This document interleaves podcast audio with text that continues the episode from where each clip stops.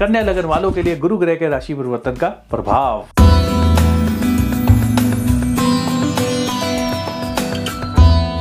दोस्तों, जैसा कि मैंने आपको बताया कि गुरु ग्रह अब राशि परिवर्तन करके मेष राशि में जा रहे हैं। मीन से मेष राशि में जा रहे हैं और जो कन्या लगन है, उनके जो मेष राशि पड़ती है, वो अष्टम स्थान पे पड़ती है। तो यहाँ पर मैं आपको बता दूँ कि 22 अप्रैल 2023 से लेकर 30 अक्टूबर 2023 के बीच में जितने भी बच्चों का जन्म होगा, जो गर्भवती महिलाएँ हैं, जिनकी डिलीवरी डेट जो आ रही है, अप्रैल के बाद आ रही है